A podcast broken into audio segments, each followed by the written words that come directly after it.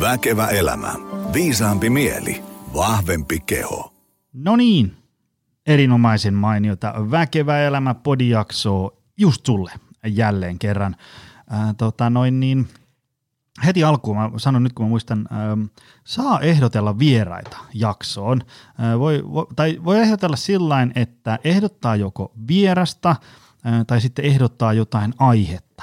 Mutta ää, aikaa säästääksemme, jos ehdotat vierasta, niin kerro mulle tavallaan, että hei, minä haluaisin, että nö, nö, nö tulisi vieraaksi, koska se tietää nän, nän näästä ihan hirveästi. Että saadaan, mä saan heti vähän pöyhittyä ympäri internetsiä, että mikä on tyypin syvä osaamisalue. Tai sitten jos sulla on joku aihe, että hei mä haluaisin, että tätä käsiteltäisiin, niin, niin jos sulla vähänkin tulee mieleen joku tyyppi, jonka voi saada tähän Helsingin Pasilaan vieraaksi tai sitten etälähetykseen, niin kerro toki se, helpottaa kaikkien elämää.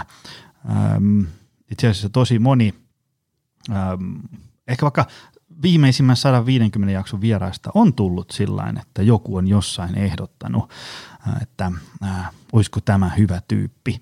Äh, ja sitten sanotaanko sekin, että, että jos sä itse siellä langan päässä olet äh, hyvä tyyppi ja sulla on hyvää asiaa jostain, niin, niin ainahan sitä voi kokeilla kepillä keväistä jäätä ja laittaa mulle viesti, että hei, mä oon tämmönen ja tämmönen, mulla on tällainen ja tällainen, että sopisiko tää tänne. jos se on nyt jotain semmoista niin kuin ravinto, treeni, palautuminen, elämäntapan muutos, hyvinvointi, suorituskyky, joku tällainen hyvä elämä ää, juttu, niin, niin ihmetellään. Katsotaan, josko se ää, tänne sopisi.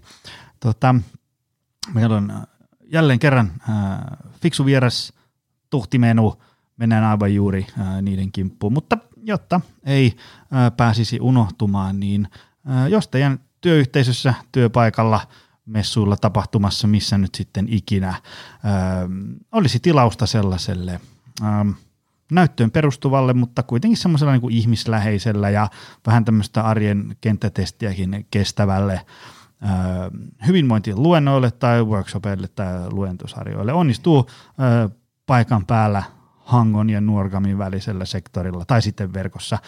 Tai sitten jos teillä on ihan semmoinen tilanne, että, että jengi voi vähän huonosti ja kaipaisitte siihen apua, niin tökkää maili joni at optimalperformance.fi, niin ollaan mielellään avuksi sekä toteutuksessa että myöskin vaikka suunnittelussa.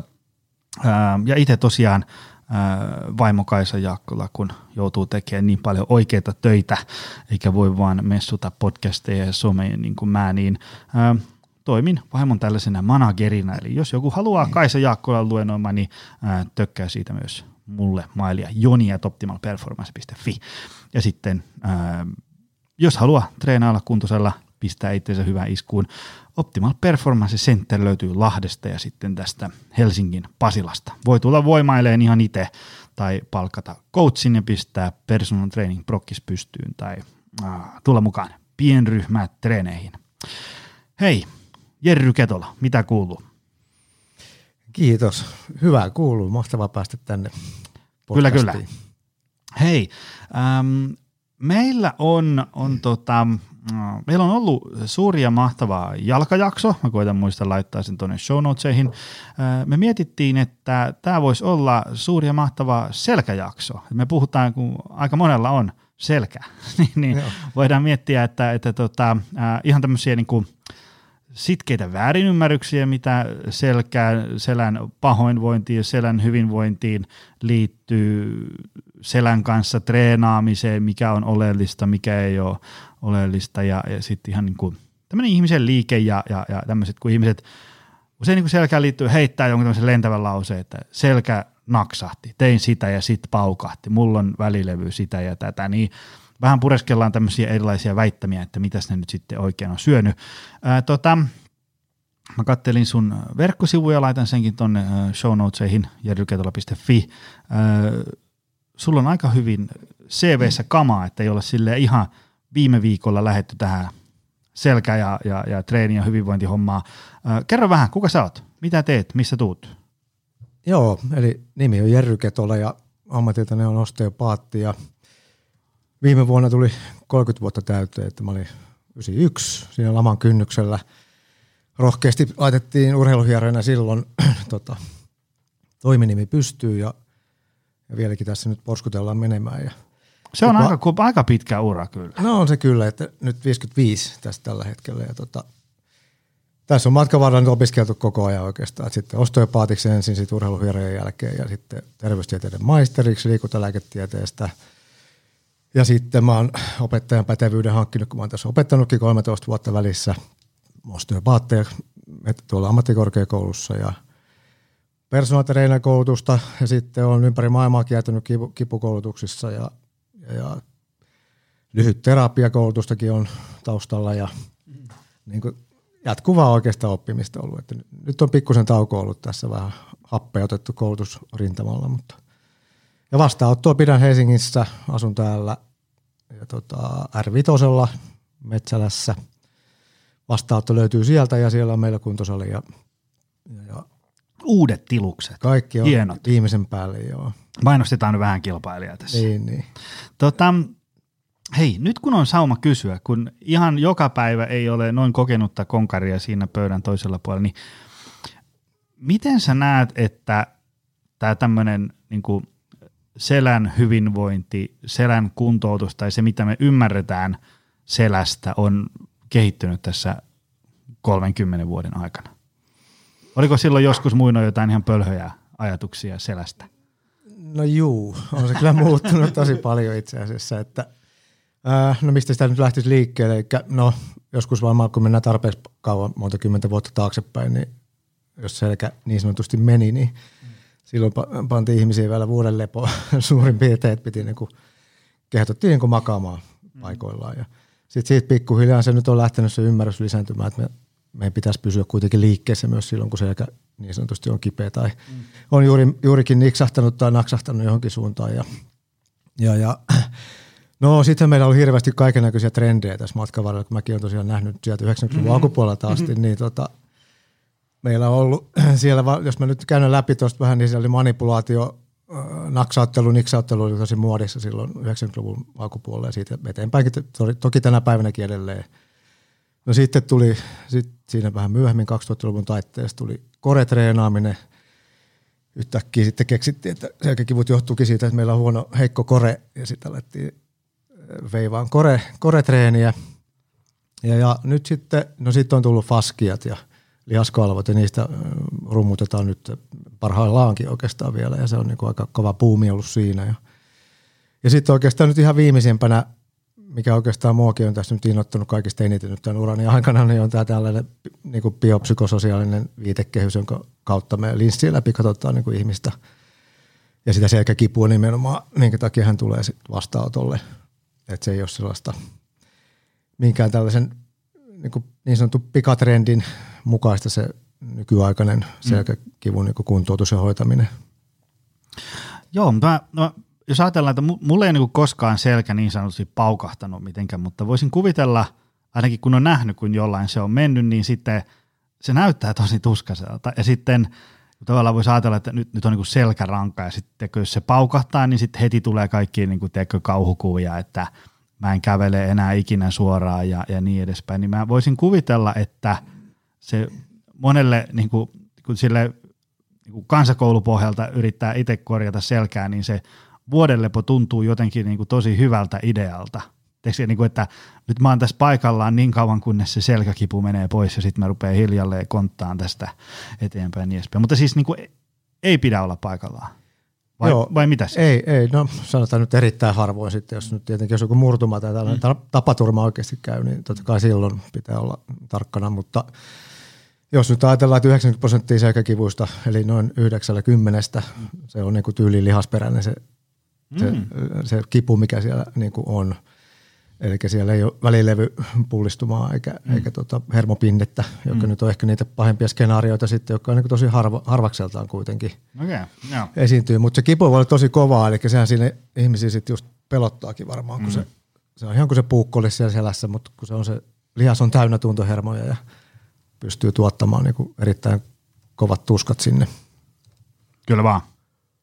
Hei, ähm, nyt me ei kyllä päästä päivän men- menuun vieläkään. Mahu tuohon se, se, se biopsykososiaalinen. Mitä se on?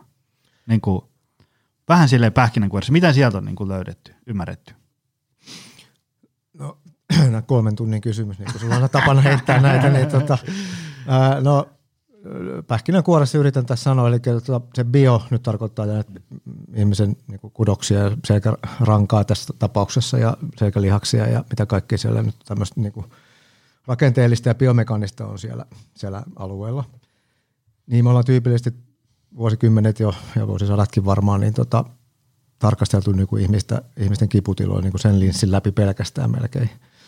Eli ollaan vaan tuijotettu niitä rakenteita, missä se mm. vika nyt siellä selässä on ja yrittäisi sitä sitten jollain tavalla niin kuin hoitaa.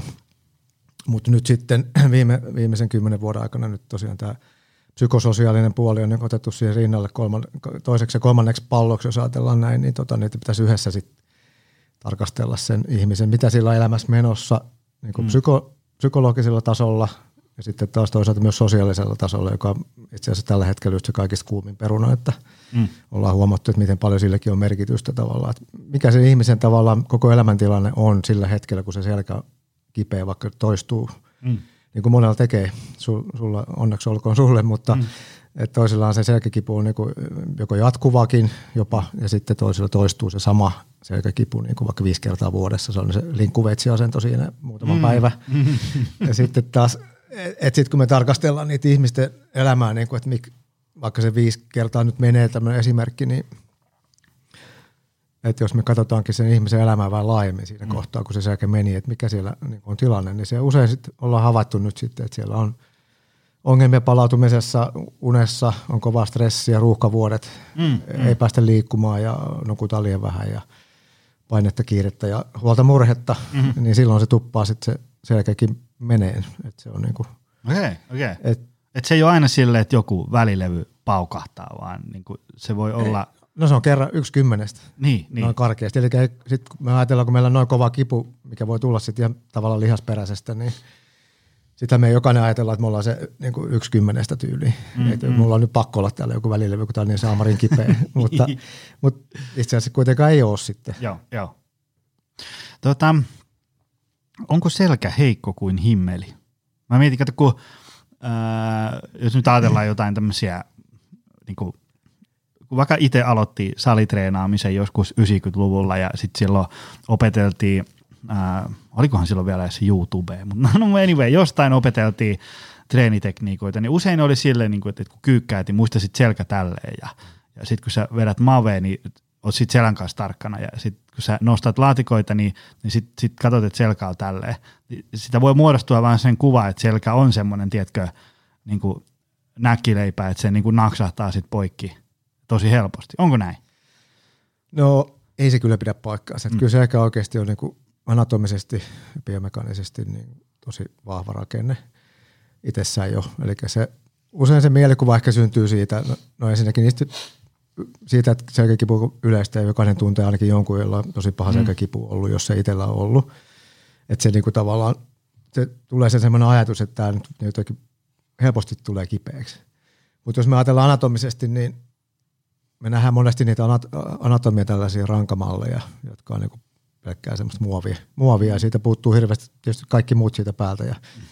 Että jos ajatellaan se ihan se pelkkä luinen äh, ruoto siihen, niin päälle tulee ekana vahvat nivesit, jotka sitoo kaikki ne nikamat yhteen ja, mm. ja myöskin välilevyt jättää sinne alle se tavallaan tiiviiksi niin kuin, paketiksi. Ja sitten siihen tulee kauhean määrä muuta tavaraa, lihaksia, paksulti ja kalvoja ja nivesiteitä ja niin poispäin ja sisäelimiä sun muuta. Ja, ja sitten tota, ei se, ei se heikko, heikko jut, heikkous mm. ei ole se juttu, mm. niin kuin mistä selkäkivut johtuu.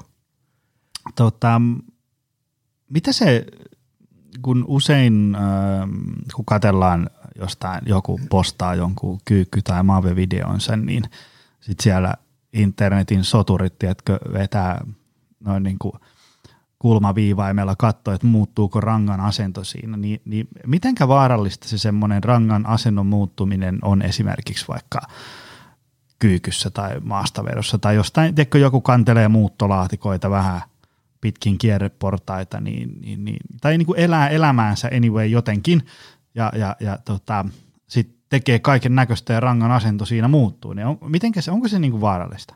Onko siinä joku semmoinen, niin kuin, että tietyn pisteen jälkeen se on vaarallista vai mitä? Että?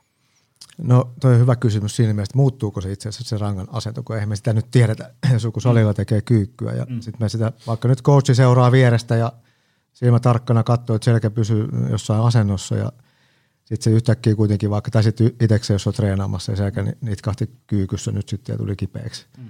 Että tämä on nyt oikeastaan se vanha ajattelutapa, mitä meidän pitäisi vähän nyt miettimään niin uudelleen, mm. mitä mä tässä on toitottanut vuosi, vuodet jo, niin tota, että toi on vähän sitä biomekaanista, just bio, sen biopallon, sen biopsykososiaalisen sen biopallon läpi kattomista vaan, että nyt selkärangan asento muut, oli pakko muuttua, koska selkä tuli kipeäksi. Mm, mm. Mutta se ei välttämättä itse asiassa muuttunut, kun me sitä sillä hetkellä voitu mitata eikä mm. todeta oikeasti. Joo.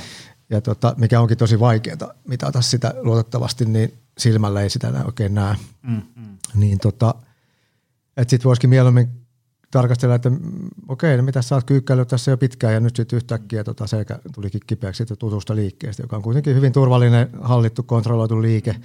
Ei ole kiire mihinkään ja kukaan ei tule tönimään sua siinä matkalla. Niin, niin että olisiko vaikka vähän väsynyt tai mitä sun elämään noin muuten kuuluu sillä hetkellä, kun se niitä mm. kahti. Toki tämä just kuulostaa vähän kaukaa haetulta, mutta näin se vaan nyt on, mm. että, että silloin ne selät tuppaa just menemään siellä tutuissa askareissa. Tai vaikka niitä laatikoita kantaessa, jos sä jotain muuttoa teet, niin yleensä teet sitä kiireessä, kauhean paine saada kamat jonnekin ja sitten siinä huhkitaan menemään pitkin päivää monta tuntia putkeen. Sitten sä et ole ehkä tottunut vaan siihen ja mm. sitten se selkä sanoo niin sanotusti sopimuksen irti ja mm. that's it. Mikä on, no, meillä on nyt tässä äh, jo tota, vähän pöyhittykin aihetta, mutta mikä on niin kuin, sun mielestä niin kuin viimeisin ymmärrys selkäkivusta ja sen syistä? Jäikö meillä vielä jotain sanomatta? Joo, no nyt se on niin kuin viimeisten just tämän kymmenen vuoden aikana tullut nyt selväksi oikeastaan, että, että selkäkipu johtuu harvoin siitä, että siellä olisi joku tietty kudosvaurio just tällä, mikä voitaisiin nähdä vaikka ää, magneettikuvalla. Että tosiaan se yksi kymmenestä, siellä saattaa olla se pullistuma, joka painaa hermoa ja silloin ne oireet onkin monesti enemmän jalka, jalassa kuin selässä. Mm. Se on hyvä tämmöinen nyrkkisääntö ehkä sitten, jos miettii sitä omaa tilannetta, että tuntuuko nyt enemmän jalkasäteilynä kipuna – vai onko se enemmän tuolla selän puolella se kipu. Eli se kudosvauriomalli oikeastaan nyt ollaan niin kuin ymmärretty, että tiedetään hirveän paljon niistä magneettikuvista, että tota, tällaiset niin sanottu terveille ihmisillä, vaikka sulla, Joni, kun sulla ei sitä selkäkipu mm-hmm. ollut, että jos sut pantaisiin sinne putkeen, niin tota, siellä todennäköisesti todetaan jo kaiken näköistä kulumamuutosta. Mm. Sullakin on sitä ikää jo pikkusen, niin, mm. niin, niin, tota, niin, niin se ei tarkoita, että sulla on selkä kipeä siltä. Joo, hei mä muistan, niin tästä olikin jokunen vuosi sitten äm, juttua siitä, että tavallaan otetaan niin kuin selästä kuvat, sitten jos siellä on niin kuin, sit jos se ei ole enää semmoinen, tiedätkö, niin kuin 15-vuotiaan selkäranka, niin sitten että no ei, tällä rangalla ei tee mitään enää, tämä on ihan muusi ja niin edespäin, mutta se, se niin kuin ilmeisesti niin kuin kuuluu siihen, siis se, se liittyy semmoiseen keskusteluun, että, että tavallaan kun joku tulee valittelen selkäkipua, se ottaa magneettikuvat ja sitten tiedätkö, se tyyppi ottaa sen irto selkärangan sieltä ja näyttää, että katso sun selkä on tälleen kulunut, että ei, se alkaa vetelee viimeisiä. Ja muistan, että asia ei sitten kuitenkaan ollut ihan näin. Joo, toi on myös hyvä, hyvä, hyvä kysymys ja hyvä käydä läpi sillä tavalla, että niin kuin sanottu, niin melkein jokaisen sanotaan yli 20 tai 25 30 jälkeen niin löytyy vaikka aika paljon muutoksia sieltä sellaista magneettikuvissa nähdään. Et se on hyvin tärkeää sitten sille, joka lausuu ne kuvat tai kertoo sille potilaalle asiakkaalle niistä mm. kuvista, että riippuen suhteutetaan siihen oireisiin tietenkin nyt sitten, että mm. onko siinä mikä se yksilötilanne, mutta nyrkkisääntönä kuitenkin, että siellä oireettomillakin on niin sanottuja kamalan näköisiä kuvia. Jos me katsotaan vain kuvia ja päätetään siitä, että sulla on pakko olla selkäkipeä, niin siinä mennään kyllä niin kuin vipuun mm. joka toisen kohdalla suurin piirtein varmaan. Et siellä on niin kuin todella monella muutoksia, mutta ei ole selkäkipuja. Eli se ei sitten voi selittää tavallaan, jos me lasketaan vain yksi plus yksi, niin se ei nyt ainakaan se pelkästään selitä meidän selkäkipuja. Niin, niin, että se on sitten kuitenkin aika tapauskohtaista, että ei voi silleen, että katsoo kuvan ja sitten, että joo, tämä on niin kuin mennyttä kalua tämä selkä. Kyllä, just näin. Ja sitten se, että vielä tuohon voisi lisätä, että, että se, moni, moni ihminen haluaa silloin, kun selkä on vaikka toistuvasti kipeätä, että pääsisi nyt ottaa, niin kuin kuvat pitäisi ottaa tästä mm. ja sitten se on kuitenkin menee tällaiseen kategoriaan, mitä mä nyt vielä en maininnutkaan, mutta mainitaan se nyt tähän väliin, eli tämmöinen epäspesifinen selkäkipu, joka on mm. 90 prosenttia näistä. Mm. Tosiaan se 90 ja sitten se 10 on tämmöinen spesifi, missä mm. me nähdään oikeasti, että se painaa nyt hermoon se välilevypullistuma mm. esimerkiksi, tai se käydin ahtauma tilanne jolla iäkkäämmälle ihmiselle kenties voi tulla kyseeseen, niin silloinhan meillä on niin tarpeen ottaakin ne kuvat ja katsoa, onko nyt tehtävä jotain niin kirurgisesti vai mm, ei. Mm. Se pitäisi perustua siihen kliiniseen kuvaan sitten ja lääkäri päättää sitten siinä kohtaa, että onko tämä nyt sellainen, joka te- mm. tekee tiettyjä testejä, että onko tämä nyt semmoinen kuvauksen paikka vai, vai seurataanko vai eikö ole kuvauksen paikka. Mm. Jos se on epäspesifi, niin mitkä on semmoiset yleisimmät siis, että mitä siellä niin kuin on? Lihaksit on mainittu jo. Joo, no se on no varmaan, siis ei siellä, mitä meillä kaikkia kudoksia siellä on, niin siellä ei ole, no lihasta siellä on kaikista eniten siellä, mm. siellä alueella paksusti kerroksittain ja ristiin rastiin menee ja sitten siellä tietysti välilevyt on ja välilevyn ulkoseinämä on myöskin hermotettua kudosta. Sitten siellä on nivesiteitä siinä rangan ympärillä ja, ja S-nivelin ympärillä ja näin, jossa myös tuntohermopäätteitä.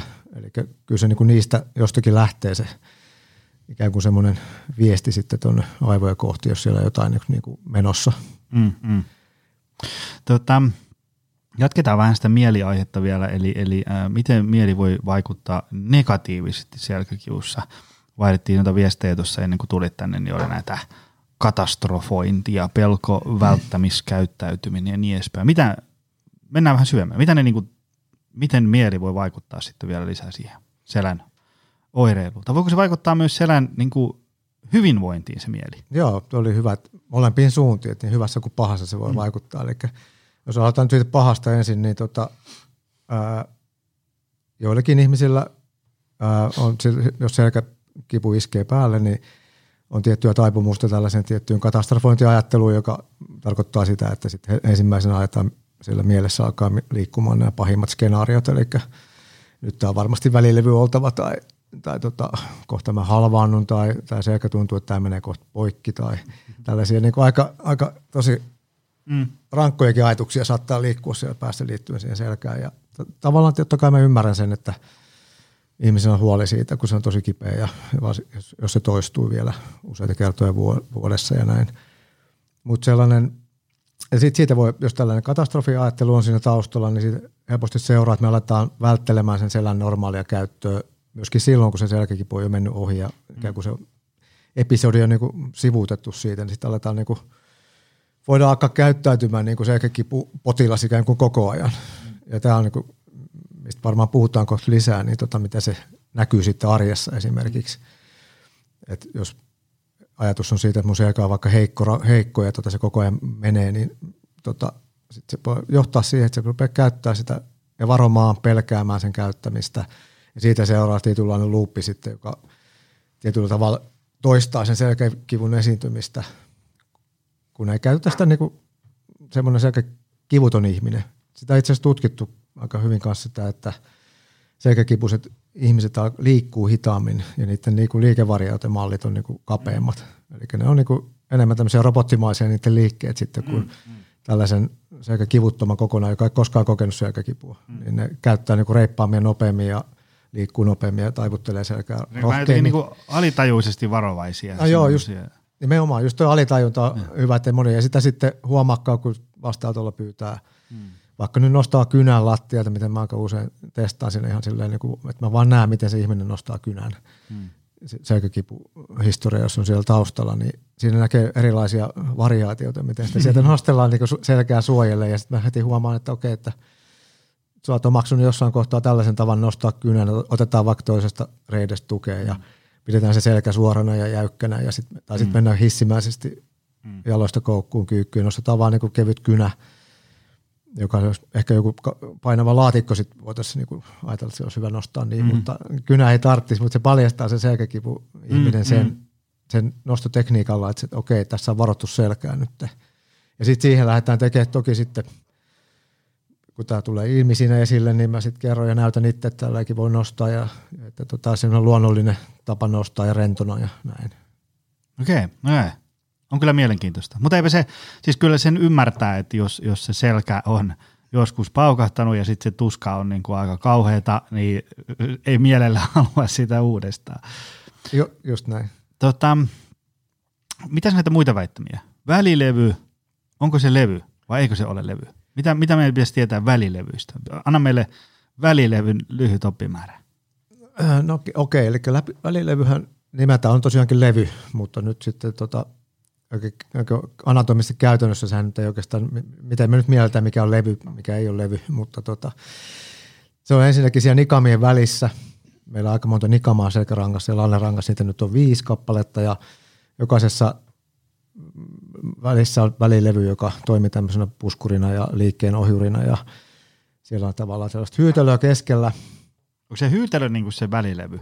Välilevy mas, ainesmassa siellä niin. sisällä. Ja sit se, siellä ei ole niin kuin luu, luuta vasten, vaan siellä on semmoista Ei ollut, ei ollut. Se on niin kuin semmoinen sidekudosrengas oikeastaan, sitä käytetään aika paljon. Ja sitten sen sisällä, sen renkaan sisällä on semmoinen vielä hyytelö keskellä tavallaan. Mm.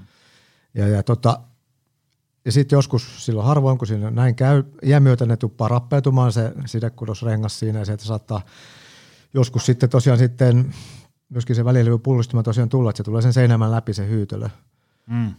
Ja siinä sitä saat... on välilevyn pullista. Sitä on okay, joo. Ja sitten se tulee siihen hermon päälle ja painaa sitä hermoa ihan, niin kuin, ihan biomekaanisesti, ko- mm. aiheuttaa kompression siihen hermon päälle. Ja sitten taas toisaalta sieltä voi tulla myös tiettyjä kemikaali, kemikaalia, kemikaalisia aineksia ja ainesosia, jotka aiheuttaa tulehdusreaktio sinne hermon päälle ja sitten saattaa mm. myöskin tuntua tällaisia hermoperäisiä jalkaoireita. Ja, ja jonkun verran siinä varmasti genetiikkaa mukana ja, toisilla välilevyrakenteet voi olla heikommat kuin toisilla. Ja sitten yhtä kaikki, niin kuin sanottu tuossa magneettikuvissa, me nähdään sitä välilevy rappeumaa ja madaltumaa melkein kaikilla ihmisillä iän myötä, jolloin se välilevy madaltuu – se nestepitoisuus vähenee ja kimmosuus pienenee ja silloin se niin kuin ranka rupeaa jä, vähän niin kuin jäykistyyn siinä samalla ja se iskuvaimennus samalla häviää siitä, että se tulee jäykempi siitä rangasta. Toki siihen voi just vaikuttaa itse sillä omalla elämäntyylillä ja miten sä sitä rankaa oot käyttänyt niin kuin nuoresta lähtien. Ja aikuisenakin tietenkin sitä pitäisi muistaa liikutella sitä rankaa. Kyllä vaan. Välilevy tykkää siitä vielä, mä sanon äkkiä tämä välilevy, sinne ei mene niin kuin verisuonia, että se – ottaa sen ravinnon siitä ylemmän ja alemman nikaman niin sen runko, runko-osasta, siellä semmoista mm. hohkaluuta, jonka sisältä se imee sinne ravinteita, nesteitä sinne välilevyyn ja se mm. käyttäytyy semmoisen niin kuin, ää, biomekaanisen painevaihtelun, se aina mm. imasee, kun se, vaikka nyt taivutat sitä rankaa vähän, niin se mm. niin tapahtuu paineiden ja nesteiden siirtovaihtelua sitten. Ihan tarkkaan nyt en osaa niin termiä käyttää varmaan, mutta – tosiaan verisuonia sinne ei niin kuin mene, mm. sinne välilevyn sisään, että se saa ravintoa. Mm. Eli se oikeastaan sen liikkeen kautta me tiedetään, että esimerkiksi juoksijoilla tuppaa olemaan paksummat välilevyt ja nestepitoisemmat kuin, niin kuin ei-juoksijoilla. Mm. Jos oot harrastanut ikäs vaikka nyt juoksuharrastusta, lenkkeilyä, niin. hökkää. Tästä löytyy tutkimusta ja niillä on todettu, että ne vielä, jotka juoksi vielä enemmän, niin ne oli vielä paksummat kuin niille, jotka Ei. juoksee vähän vähemmän. Ei, eli, eli ju, juoksu on hyvä juttu. Juoksu on hyvä juttu muun muassa välillä no niin, kannalta. No niin. Tietysti monessa muussakin suhteessa. Taas löytyy syitä lähteä lenkille. Tota, no mitä sitten, me, me tuossa nyt jo puhuttiin vähän, sivuttiin sitä korea, että et, et, hyvä kore pitää selkäkivut loitolla ja, ja selän kunnossa, niin se, se oli joku tällainen vaihe. Kyllä, kyllä koretreenejä vieläkin tulee internetissä vastaan. Mitäs meidän nyt pitäisi ajatella – selkäkivusta ja selän hyvinvoinnista ja koresta. Mitä kore muuten edes on? Sillä varmaan tuntuu, tuntuu että sinne niinku kore-otsikon alle menee melkein kaikki maa ja taivaan väliltä, mutta mitä se niinku virallisesti No silloin alun perin 90-luvun lopulla ja 2000 alkupuolella, niin se tota, varmaan se, tai se lähti tietysti tutkimuksesta, josta nyt en tähän avaa enempää, niin tota, että meillä on tämmöinen syvä poikittainen vatsalihas ja syvät selkälihakset, jotka muodostaa niin kuin tämmöisen korsetin ikään kuin rangan ympärille ja silloin mm. se on ikään kuin siellä ensimmäisenä lihaksena siellä rang, rangan, niin kun tullaan sieltä sisältäpäin ulospäin. Ja silloin ajateltiin, että, ja tutkittiin tosi paljon sitä, että, että se ongelma olisikin siellä, että ne on niin kuitenkin laiskoja ne korelihakset siellä syvällä, mm. että sitten ihmisten pintalihakset vaan toimii tavallaan ja ne niin kuin laiskistuu siellä syvällä ja se aiheuttaisi nyt sitten tiettyjen ajatusmallien ja mekanismien kautta sitten selkäkipua. Ja sitten siitä lähti kehittymään tämä tämmöinen koretreenaaminen, niin kuin tietyt koreliikkeet sitten niin kuin silloin aikanaan ja että ihmisille ohjattiin tiettyjä koreliikkeitä niin, että ne yrit, he yrittäisivät aktivoida niin kuin nyt syviä tavalla erikseen mm. irrallaan niistä pintalihaksista, mikä nyt sitten mm. jälkeenpäin ollaan avattu, että ei se ihan oikein niin kuin toimi, koska kyllä kaikki on niin kuin kuitenkin ne kudokset kiinni toisessa, että me ei voida sille erotella tuolta nyt, että aktivoi nyt korea, mutta jätä pinta rennoksi, niin se ei oikein niin toimi. ei se oikein toimi. Ja, ja tota, ää, no, se on nyt hälvennyt se kore niin kuin, kore niin kuin näkyy niin kuin sanoit vielä, mutta mä itse ajattelen koresta ja moni muukin tiedän, että ajattelee näin, että – että kyllähän kore, kore tarkoittaa, että keskivartalon ylipäätään lihaksia, eli mm. sitten ei eritellä nyt pintaa eikä syviä lihaksia, vaan se on tuo keskivartalo, meidän vartalo, keskivartalon lihakset ja kyllähän sä joudut käyttämään niitä tosi paljon niin kuin erilaisissa saliliikkeissä, vaikka mm. ihan sama teet, että pysty punnerusta vai maasteveto, kaikki missä sä vaan niin pystyssä oot, niin kyllä sä niin kuin joudut jännittää sun korea ihan automaattisesti, että se mm. kehittää mm. myös korea ja vatselijaksia ja selkälijaksia tietenkin, kun sä teet erilaisia liikkeitä. Että ei tarvitse enää nyt ajatella sillä, että, että mä teen nyt erikseen mun koree ja sitten mä teen erikseen pystypunnerusta, vaikka nyt voisi ajatella vaikka näin karkeastikin jopa, että se kore tulee siinä kyllä treenattua mm, mm. samalla aika hyvin. Joo, joo. Mä just sitä miettinyt, että kun, ähm, kun usein äh, kun viettää tuossa niin salilla neljän seinän sisällä tuota asiaa ja katsoo, tiedätkö, kaiken maailman niin kuin tekniikkavideoita kyykystä ja maastavedosta ja näin vuosikausia, niin sitten äh, ehkä jotenkin vähän niin kuin unohtuu se, että kun tavallaan saattaa tulla sille, että, että niin kuin joku, jonkun liikkeen tekeminen on niin tosi tarkka. Että sun pitää niin muistaa ensiksi aktivoida tämä ja sitten nämä pitää mennä tänne ja sitten noin pitää mennä sivulle ja sitten näin. Mm-hmm. Ja sitten se on niin ihan kauheata kuuraketin rakentamista, semmoinen niin kyykkyyn meneminen. Kyllä. Sitten samaan aikaan tulee mieleen se, että tuolla on niin hirveä määrä urheilijoita, tiedätkö, jääkiekkoilija, jalkapalloilija, ää, joku suunnistaja, sitten joku hakkaa halkoja, tekee pihahommia. Siinä ne niin kuin, ei niillä ole aikaa miettiä, että onko mulla nyt, nyt tämä ja tämä aktiivinen, että mä voin tehdä seuraavaksi tämän ja tämän.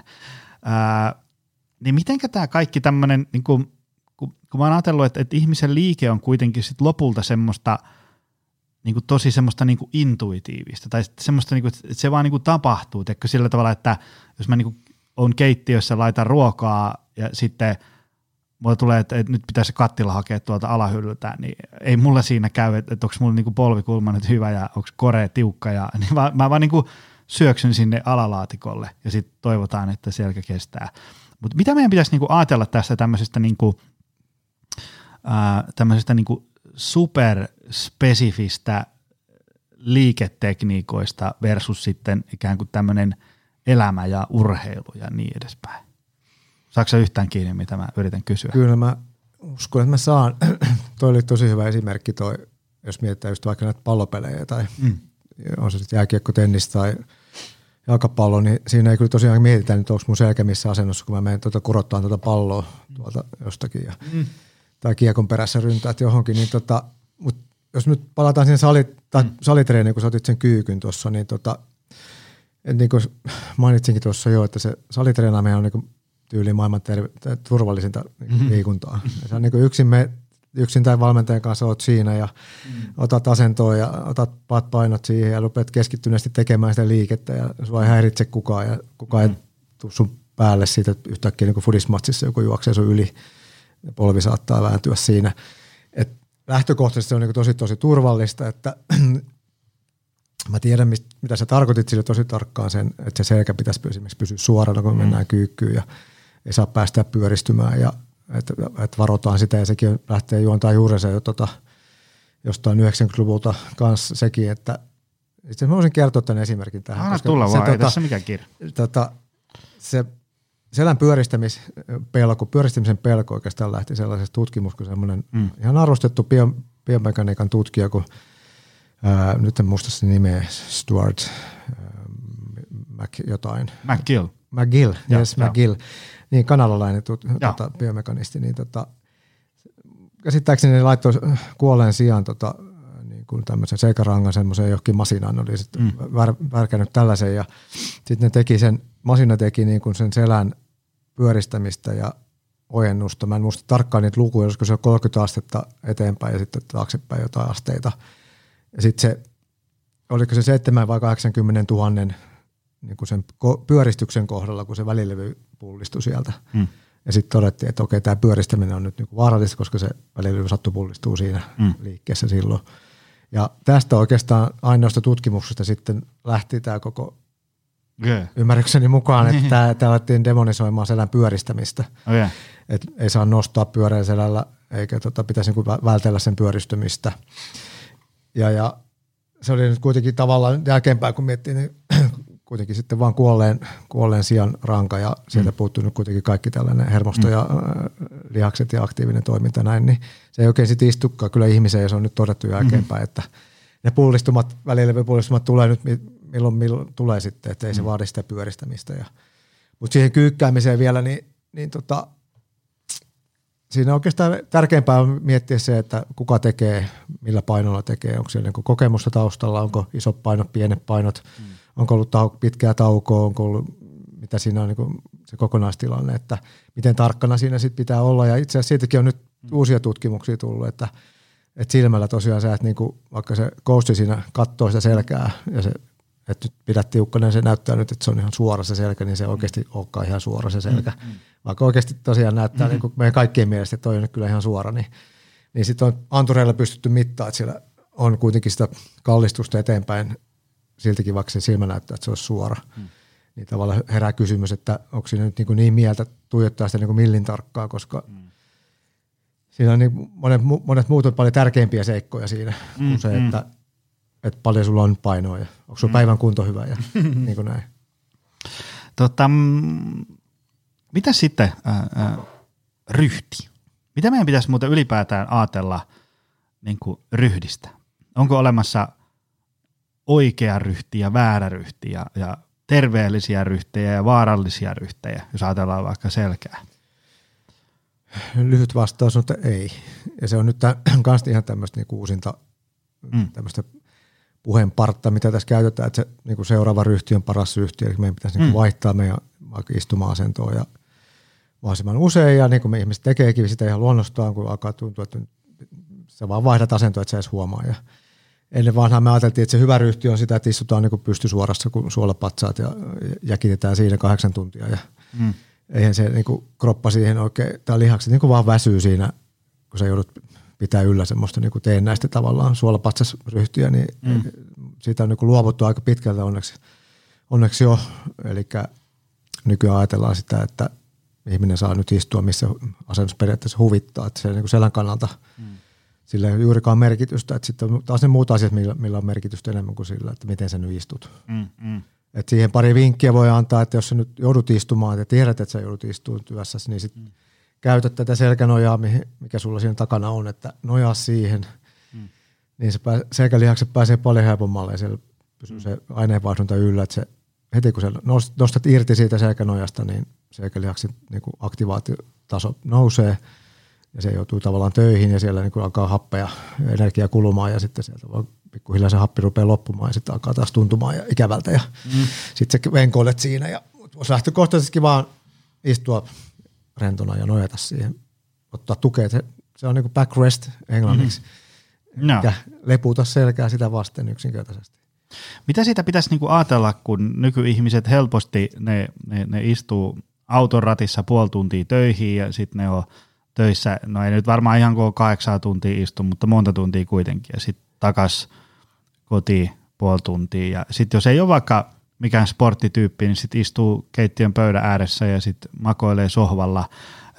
Mitä tämmöinen niin iso määrä paikallaoloa, istumista, makaamista tekee selälle?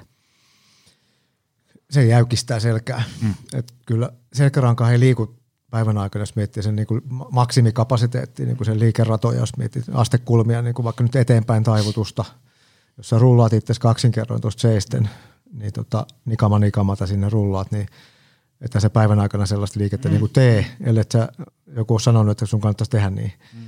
Jos, jos sä vaan niin kuin teet tuon, mikä sä kerrot esimerkin, niin sun ranka liiku siitä muutaman prosentin siitä liikekapasiteetista, mitä siellä on päivän aikana.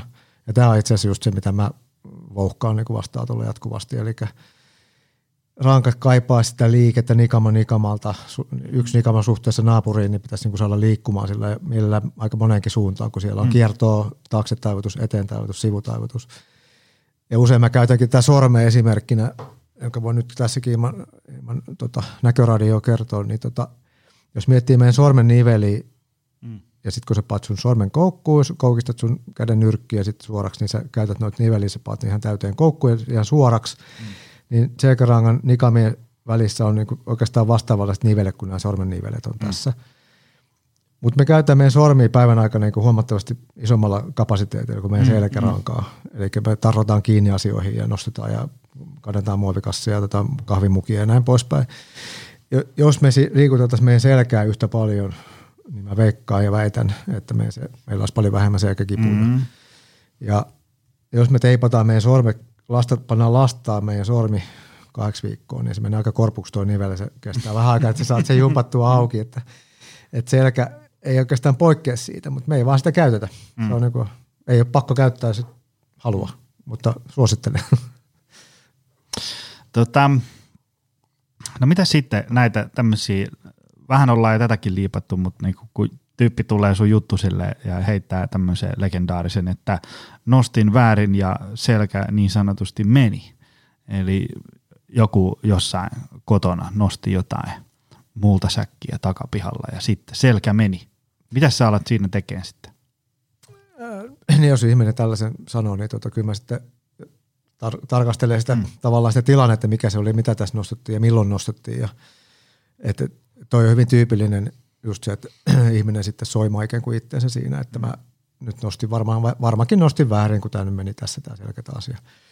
Ja, ja sitten mä tosiaan pyydänkin usein näyttämään, että miten hän yleensä nostaa, jos hän sillä hetkellä pystyy nyt nostamaan, mitä jos riippuu mikä se kiputilanne siinä on, mutta et mä näkisin vähän siitä, että onko tällä sellaista varoimista miten paljon mukana siinä nostamisessa ja, ja, ja yleensä se on sitten toistuvaa tällaiselle ihmiselle, joka, että se eikä meni taas nostaessa, niin usein siellä on taustalla kuitenkin sitten se varominen, ollaan vältetty selkää, se on aika jäykkä.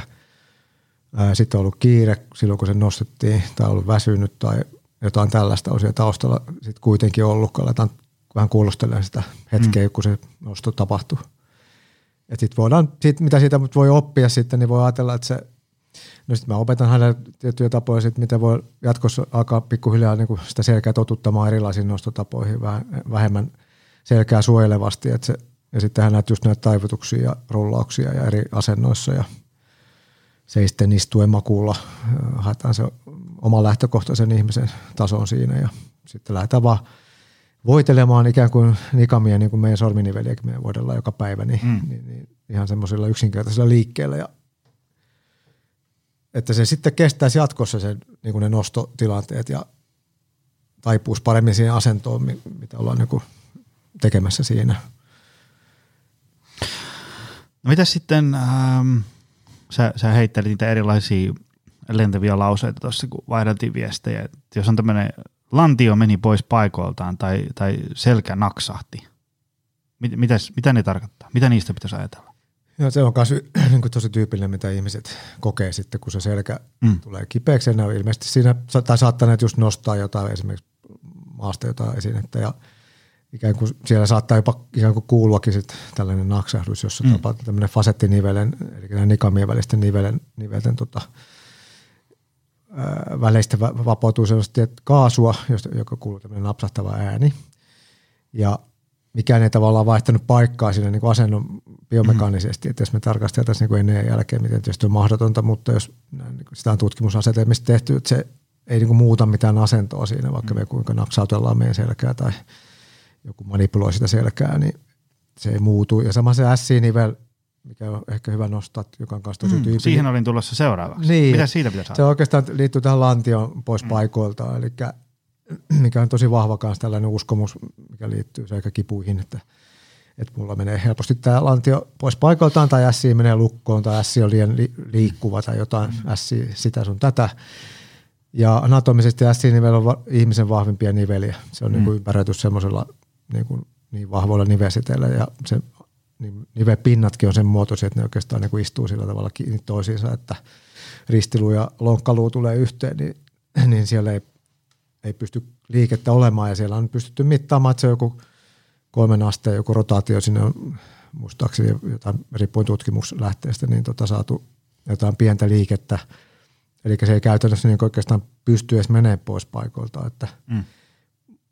se on kyllä täynnä sitten niitä tuntohermoja se S-nivelen alue, että siinä mm. on elivesiteet justiin, joka, että ihminen voi näyttää siihen s päällä kyllä kädellä, että mulla on siitä just kipeä ja sitten ehkä se on siitä jopa lähtenytkin se koko S mm. juttu, kun se on niin selkeästi siinä päällä, mutta se ei johdu siitä, että se on pois paikoiltaan tai se on mm. lukossa tai näin.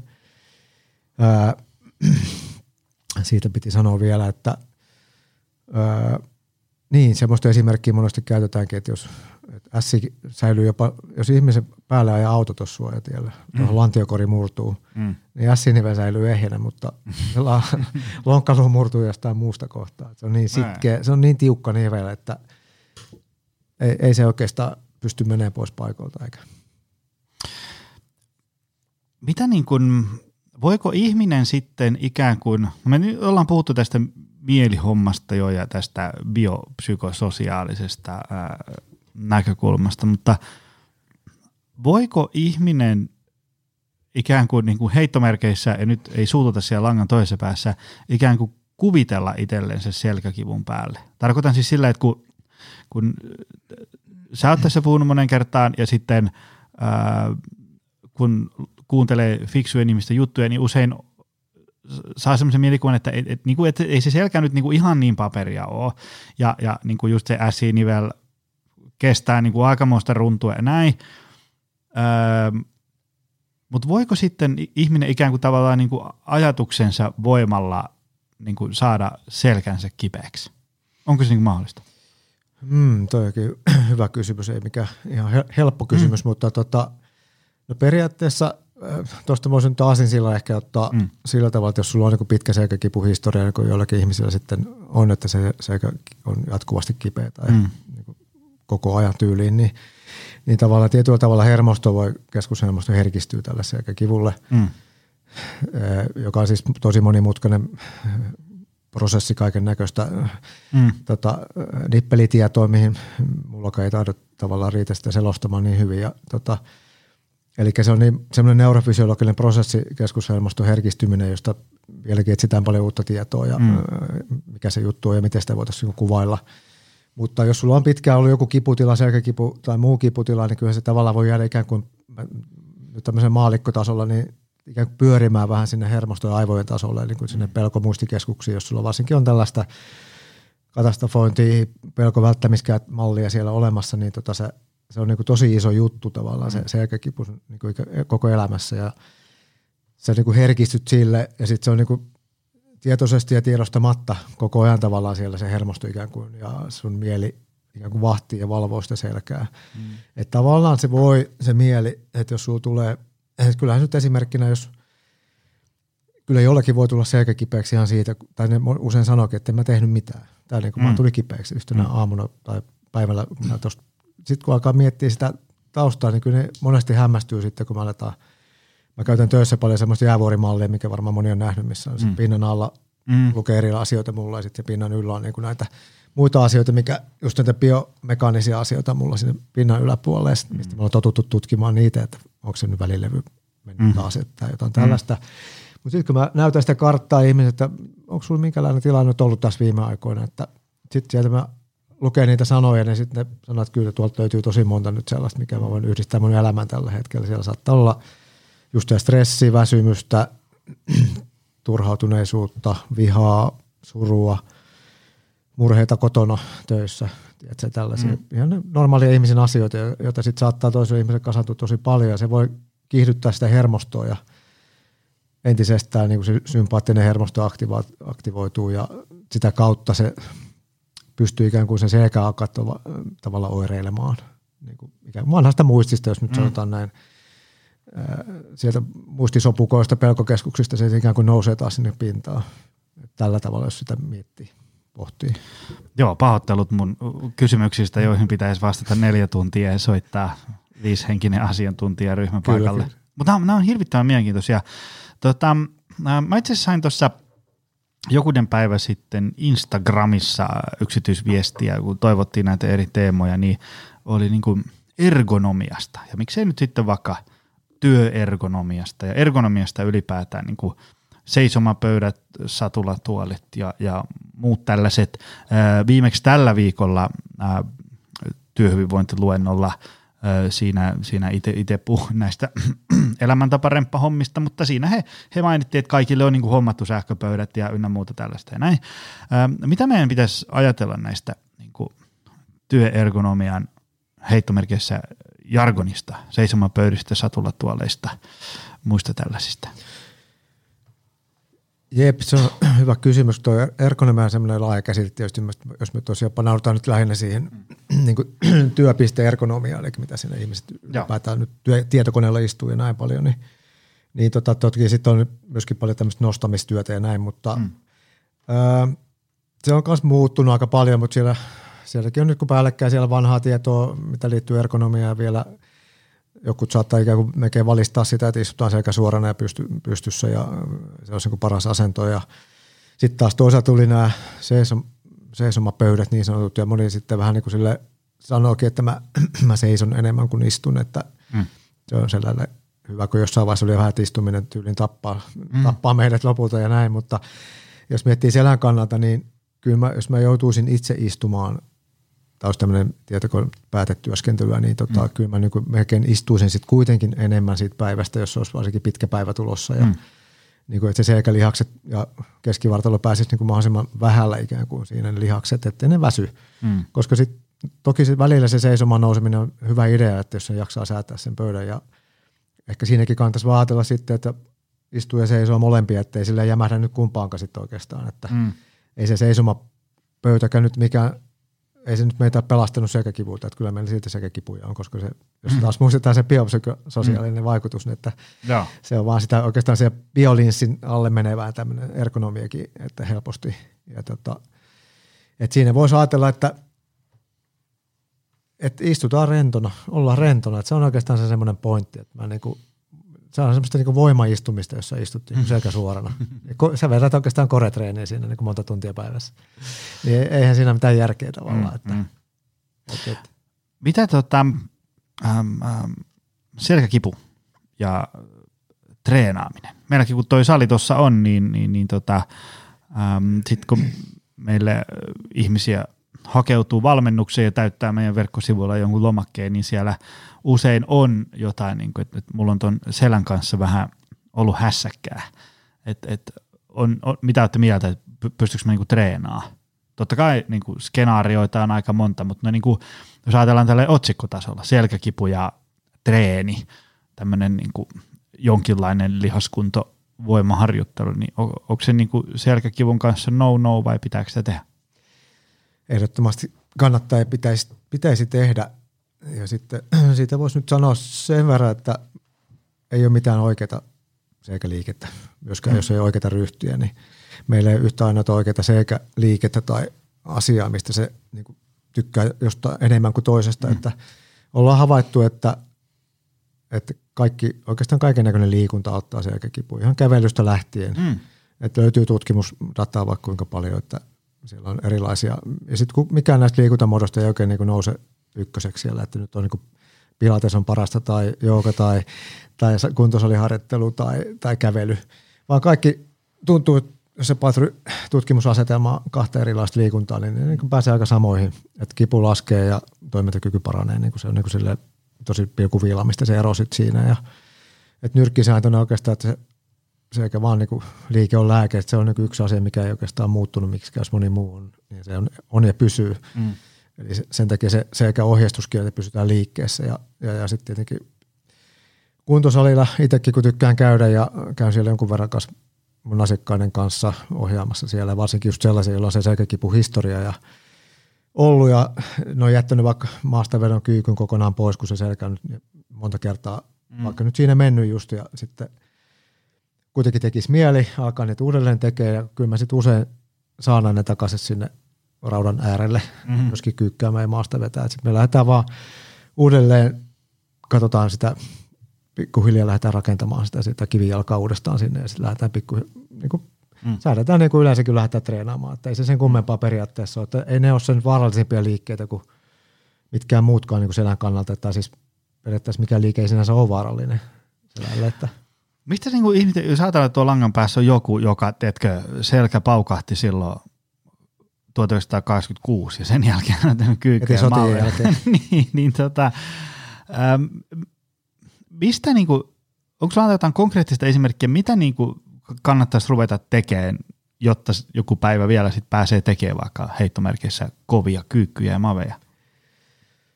No niin. se, niin niin. pienillä painoilla? Joo, jotain... no ensin voi lähteä ihan ilman, ilman painoja, tietysti ihan kehon painolla sitten, että just, just jos sitä historiaa on sieltä vuodelta 86 asti, niin sitten eikä paljon uskaltanut tehdä, niin on todennäköisesti selkä aika jäykkä ja sitten voi lähteä ihan sitä vaan niin kuin liikuttelemaan sitä selkää, että usein mä lähden ihan sieltä. Mm. Voidaan lähteä ihan lattiatasolta sitten, että tulee tosi pientä liikettä, sitten me tullaan pikkuhiljaa vaikka istuma-asentoon, aletaan tekemään siitä tulee vähän isompaa, saada aikaa isompia liikkeitä, sitten tullaan vasta pystyasentoon, sitten tehdään sieltä vaikka näitä ihan kaksin kerran rullauksia nikama nikamalta ja lähdetään niin sitä rakentaa sitä luottamusta ja sitä liikkuvuutta sinne selkärangan alueelle ja selkälihakset saa sen jo kuitenkin pikkusen jo kyytiä. Mm. Ja sitten vaan me voidaan ottaa siihen kahvakuuloa ensin mukaan ja sitten me mennään, otetaan tankoja ja sitten pannaan pikkuhiljaa kiekkojakin sinne sitten jo mm. päätyihin. Ja, ja aika usein sieltä sitten, että siinä monesti se pelko on se suurin este sille, että ei uskallettu lähteä uudelleen, että kun ei oikein tiedä, että tämä on nyt vähän pelottaa, ja kannattaako tätä tehdä vai ei. Ja mm. Sitten mä saan aika, aika monet mä saan yllytettyä takaisin sitten tekemään, jos, jos, jos haluaa siis. että tietenkin se oma halu on siinä se motivaattori. Joo, ja se varmaan vaatii kärsivällisyyttä sitten, ettei lähde Joo, keulimaan. just näin, että se, se on tietysti myös yksi virhe sitten, että lähdetään innostua, kun se tuntuu sujuvan siinä, niin mm-hmm. täytyy niin malttia olla siinä. Että. Aivan. Tota, äm, sä mainit noissa viesteissä, vaihdettiin tuossa ennen äm, tätä vierailua, niin, niin että, että ajatusviirukset lyö bensaa liekkeen. Mitä se tarkoittaa? Onko se tätä, mitä me ollaan tässä puhuttu jo? No tässä aika paljon tullut varmaan siihen ää, jo sanottuakin, mutta voisi nyt ajatella, että just, jos sulla on tämmöinen selkäkipuhistoria ja se on lähtenyt tavallaan se elämä oikeastaan, niin kun alkaa määrittelee sua, sua ihmisenä se, se selkäkipu, niin joskus sitten pahimmillaan se voi olla – että sä teet kaikki sun toimet, mitä sä yleensäkin arjessa elämässä teet, niin sä vähän niin kuin mietit sen selän kautta, että mä nyt voin lähteä teatteriin tai leffaan, enkä mä voi lähteä salille, enkä kävelylle, enkä uimaan tai mm. saatikko nyt leikkiä lapsen kanssa sitten potkia palloa tai muuta, että niin, tämä on oikeastaan ajatusvirus maailmaa, että jos sulla on mm-hmm. tämmöistä ajattelua siellä taustalla, mitä ei välttämättä itse olisi huomannutkaan, että okei mä ajattelen mun selästä näin ja tai sitten just, että joo, että mä sinne salille voi mennä, koska mulla on tämä selkä menee tästä heti niin kuin mäsäksi ja, ja näin, että oikeastaan toi on sitä semmoista, että se olisi hyvä pysähtyä ehkä miettimään sitä selkäkipua, että miten se, onko se alkanut jo menee sinne niin, kuin niin sanotusti sinne mielen sopukoihin niin, että se määrittelee sun tekemistä. Mm. Ja siihen löytyy kyllä just nimenomaan sit konsteja ammattilaisten kanssa päästä eteenpäin. Joo, joo. Toi, tota, liittyy häilyvästi ajatusviruksiin on sille, että muistan silloin, kun itse enemmän teki noita treeniohjelmia valmennusasiakkaille, niin äh, kun joku laittoi, tiedätkö, jossain viestiä, että hei, mä haluaisin tulla treeniohjelmaan, teikö mulle, sitten mä että no joo, nähdään tällöin ja tällöin, ja sitten täyttää taustatyölomakkeen, ja sitten sit kun se tavallaan se ihminen kertoo sen oman tarinansa siinä, että mitä hän on ja mihin hän pystyy ja mitä pitää huomioida, niin tiedätkö, muodostuu sellainen kuva, että, että tämä ihminen tulee varmaan niin kuin kontaten tänne, että tämä on niin kuin aivan muusia. Sitten se tulee, sitten se kävelee ja hyppelehtii ja, ja sitten se tavallaan se sen oma tarina, mitä se kertoo, ei vastaa niin kuin yhtään sitä, mitä se, niin kuin, että, että, että mä, mä en niin kuin taipu mihinkään ja sitten tyyppi taipuu niin kuin ihan mihin vaan. Ja, ja, ja mä en pysty tekemään niin kuin mitään ja sitten kuitenkin siinähän se sitä näyttää tekevän, niin, niin törmäätkö sä työssä paljon siihen, että ihmisillä on tavallaan niin kuin, vähän niin kuin vääränlainen kuva siitä, että vaikka missä kunnossa on tai mihin pystyy tai niin edespäin? Kyllä, ja aika useinkin tota, siinä just tuo ajatus siitä, että sitä selkää ei niin kuin uskalla käyttää, mm. että pelkää sitä, vaikka se just sit, kun se rupeaa tekemään, niin se huomaa, että okei, mähän pystyn tässä tekemään niin kuin ihan, ei tässä ole mitään ihmeellistä. Ja tota, se on varmaan se monesti kun sitä, jos se tarpeeksi monta kertaa on se selkä ollut kipeä, niin se, vaan se luottamus tavallaan siihen selkään niin menee huonoksi. Et se ei ole semmoinen enää, sä et niin kuin, jos mä kysynkin usein asiakkailta, että luotatko sun selkään sataprosenttisesti, mm-hmm. niin, niin aika moni sanoo, että no en todellakaan. Ja sitten kun lähdetään katsomaan niitä, että se on monesti sitten kuitenkin ilmenee, että se on niin kuin ajatuksen tasolla aika tur, ihan turhakin ollut se luottamuksen menetys, mutta mä tietysti ymmärrän sen täysin hyvin, miksi se on mennyt. Mutta sitten sitä pitää lähteä rakentaa sitä – Mm. Ikään kuin minä pystyvyys on laskenut sen, sen tota selän takia ja sitten sitä alkaa mm. helposti vaikka kirjoittaa just tällaista tarinaa vähän, että mm. en pysty sitten tekemään tätä liikettä ja tota liikettä ja mm. että tehdään nyt näitä vaan ja Et sit siinä tarvitsee just semmoista vähän psykologista silmää tavallaan olla siinä, että ja testataan vähän sitä ihmistä sitten ihan katsomalla sen liikku, liikkumista, että mm. miten sä just nostat esineitä ja miten sä taivutat ja sitten ehkä itse sen oman kokemuksen kautta, kun sä ikään kuin saat sen ihmisen taivuttamaan vaikka selkään, niin se havahtuu siihen, että no ei, kyllähän mä sittenkin pystyn tässä ja joskus on tosi, pel- ihmisiä pelottaa tosi paljon ja sitten ei niin kuin, jos mä pyydän vaikka taivuttamaan eteenpäin, niin, niin saattaa, että ei, ei vaan pysty. Mm. Se on kyllä tosi harvoin, mutta no sitten me keksitään jotain muuta siihen, että aina keksitään jotain. Tota, muistanko oikein, sä sanoit jossain vaiheessa, että ei ole olemassa niin parasta selkäliikettä, oliko näin? Joo. Tota, no jos tuolla nyt kuitenkin kuulijat janoaa, että, että mä haluan tehdä kuntosalilla jotain, mikä pitää mun selän kunnossa, niin, niin onko meillä antaa niille niin kuin mitään? Öö, no omasta kokemuksesta voin sanoa ainakin omasta mm. puolesta ja omien asiakkaiden kenen kanssa siellä on käynyt, niin tota, että kyllä niin kuin ihan perusjalkakyykky mm. esimerkiksi jo antaa sun selälle jo semmoisia niin vaatimuksia ja tehtäviä, että se tota, alkaa siitä pikkuhiljaa vetreytymään se selkäkin, vaikka se periaatteessa ei ole mikään selkäliike mm. sinällänsä, mutta kyllähän se nyt joudut sitä selkää sinne nimenomaan myös käyttämään. Ja, mm, mm. ja, ja itse pidän oman selkää, niin mullakin on selkäkipuhistoriaa aikanaan silloin, on sen loukannut ja kylläkin itse asiassa aika kyykyssä, ironisesti kun onkin, mutta se oli 90-luvun loppua ja tota, taisi olla 120 kiloa niskassa silloin vielä vanhasta muistista ja tota, en päässytkään ylös sille ihan su- suorana sieltä, vaan tuli vähän nitkuttaen. Niin. Mutta mä oon palannut siihen, niihin liikkeisiin ja niillä mä pidän tällä hetkellä mun selkää niin kunnossa, maastaveto, jalkakyykky. Hmm. Ihan, ihan parhaita liikkeitä, hmm. jos näin niin kuin omasta mielestä, että tosiaan vaikka tutkimuksessa ei nyt ole noussut. Ja, mutta onhan meillä sitten erilaisia selkäpenkkejä ja sitten on ihan kehonpainoliikkeitä ja kahvakuulolla ja Sano jotain kehonpainoliikkeitä. Öö, no ihan klassisia nyt on siis tota, öö, vaikka nyt tämmöinen bird dog, eli nelinkontin, kun ollaan ja nostetaan vuorotelle no. käsiä ja jalkaa. Ja Jengi löytäisi laittaa YouTubeen bird dog. Bird dogin löytyy ihan. Lintukoira. Lintukoira, joo. joo. Sitten siellä on tota, sitten, no kahvakuulolla mä tykkään, no se ei ole kehon painolla, mutta oikeastaan se lähdetään siitä vielä, kun mä oon sitä puhunut jo tässä monta kertaa, sit se on mun varmaan suosikki liike se se Nikama Nikama tehtävä rullaus, joka on niin maailman yksinkertaisin liike. Kun se tehdään vielä sillä rentona, napa löysänä, että, että vedät korea piukaksi ja sitten lähdet taivuttaa, hmm. koska se blokkaa sitä liikettä, niin, niin usein me lähdetään sitten kehonpainolla ihan tekemään vaan sitä rullausta, lähdetään niin liikuttelemaan sitä rankaa. Sillä niin seistään suorana, pidetään kahvakuula vaikka tuossa edessä käsillä. Niin, tai se voit aloittaa sen kehonpainolla ja sitten ilman kahvakuulaa, jos et ole koskaan tehnyt selän, pyöreän selän niin tämmöisiä rullauksia. Ja sieltähän sä tuut selkälihaksilla kuitenkin ylös. Se on niin kuin selkälihasliike. Kun sä tuut selkälihaksilla ylös ja mennessä sä joudut jarruttamaan sun selkälihaksilla sitä menoa sinne alas. Mutta sitten kun progressiivisesti mennään, niin usein otan siihen sitten kahvakuulla mukaan niin täsmälleen sama liike. Sitten sulla vaan kuula, joko se on tässä rinnan päällä tuossa edessä tai sitten se ihan roikkuu siellä alaspäin. Ja pikkusen, jos seisot vielä boksin päällä, niin saat vielä pidemmän mm. liikeradan siihen. Ja sitten sieltä rullaat pyöreän selällä ylös kahvakuulan kanssa. Ensin voi panna 6 kiloa että kyllähän tämä on myös semmoinen ihan mun lempi, lempiaihe, että mä itse teen välillä sitä pyöreän selän maastavetoa. Niin ihan ihan niin no-no monessa paikassa ja kuntosalien piireissä ja näin, että sitä ei nyt missään nimessä. Mm.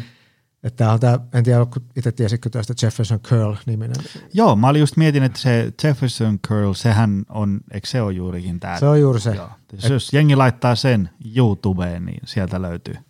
Kyllä, Mä voin ehkä tuonne show notesihin koittaa kaivaa. Tota, mm, Tuohon mä olisin voinut vielä muuta lisätä, tuli tuosta Jefferson Curlista nyt mieleen, että, että keho ja selkä adaptoituu melkein mihin vaan. Kunhan se niin lähdetään vaan tekemään, rakentamaan fiksusti.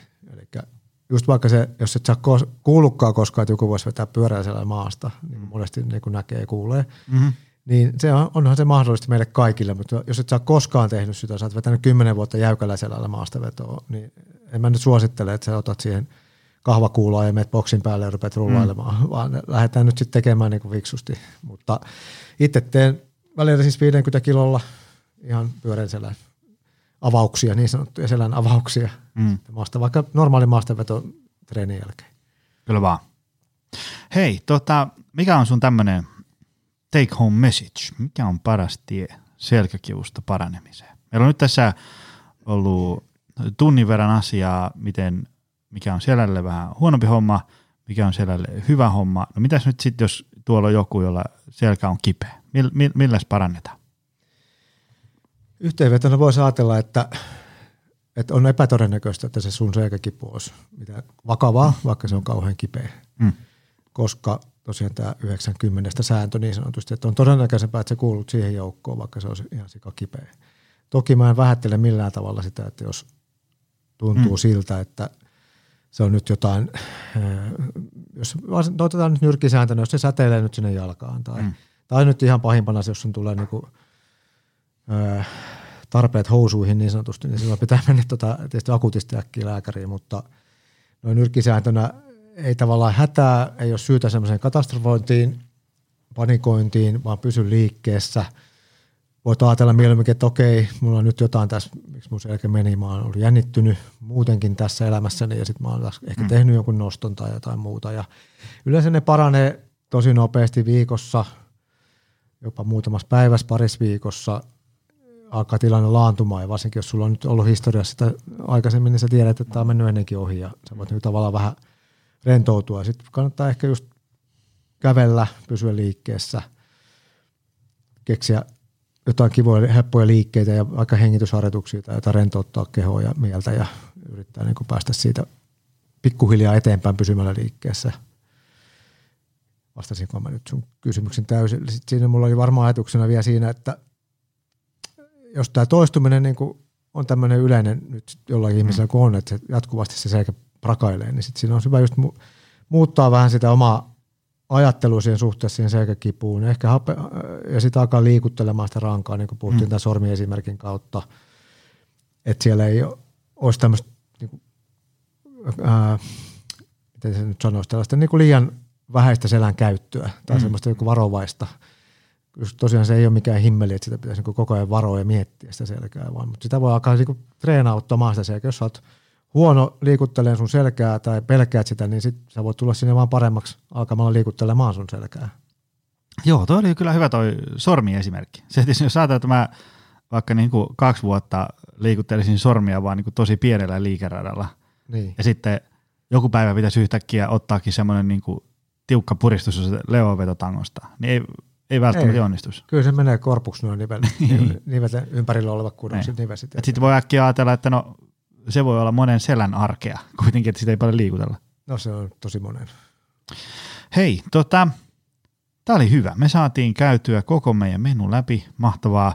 Ää, mä laitan tuonne show notesihin vähän näitä linkkejä, missä tässä on nyt juteltu. Ää, mistä ihmiset löytää sut? jerryketola.fi on kotisivu. Niin, kotisivut ja Onko sulla muita jotain? Mulla on Instagrami, tili kanssa, Jerry Ketola. Siellä nyt on tämmöistä boomer, boomer-osastoa nyt mä ajattelin sinne alkaa vähän tykittämään tässä seuraavina tulevina aikoina vähän enemmän kanssa tämmöisiä vinkkejä nimenomaan selkäkipuun liittyen. Sitten on Facebook, osteopaatti Jerry Ketola tai Jerry Ketola osteopaatti. Niissä kahdessa mä nyt somessa niin operoin eniten. Ja Metsälästä löytää R5. Men löytyykö tuota jerryketola.fi? Sieltä, Sieltä pystyy puukkailemaan aikoja. Tai Mahtavaa. Menkää ihmiset sinne mä oon ohjannut Jalka Samille, jonka suuren ja virallisen jalkajakson laitan tuonne. Onko Sami siellä? Sami on kollega, joo, siellä samassa Hyvä. paikassa ollaan. Ja sitten menkää, jos on jalka- ja selkäremontissa, niin koukatkaa Samin ja Jerryn kautta, niin pannaan tyyppi jiri. Hei tota, kiitos tästä. Tämä oli mainio jakso. Kiitos, oli mahtavaa olla mukana. Ja kiitos sulle, arvoisa kuulija. Se on taas ensi viikolla lisää väkevää elämää. Se on moi! Tutustu lisää aiheeseen optimalperformance.fi ja opcenteri.fi.